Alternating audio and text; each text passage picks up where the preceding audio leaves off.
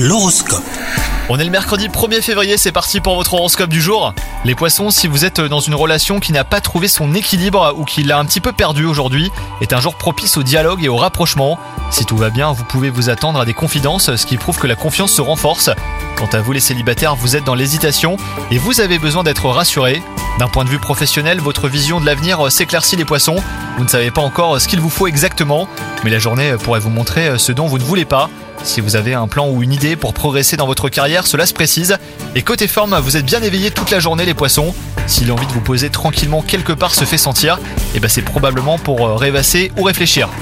Bonne journée à vous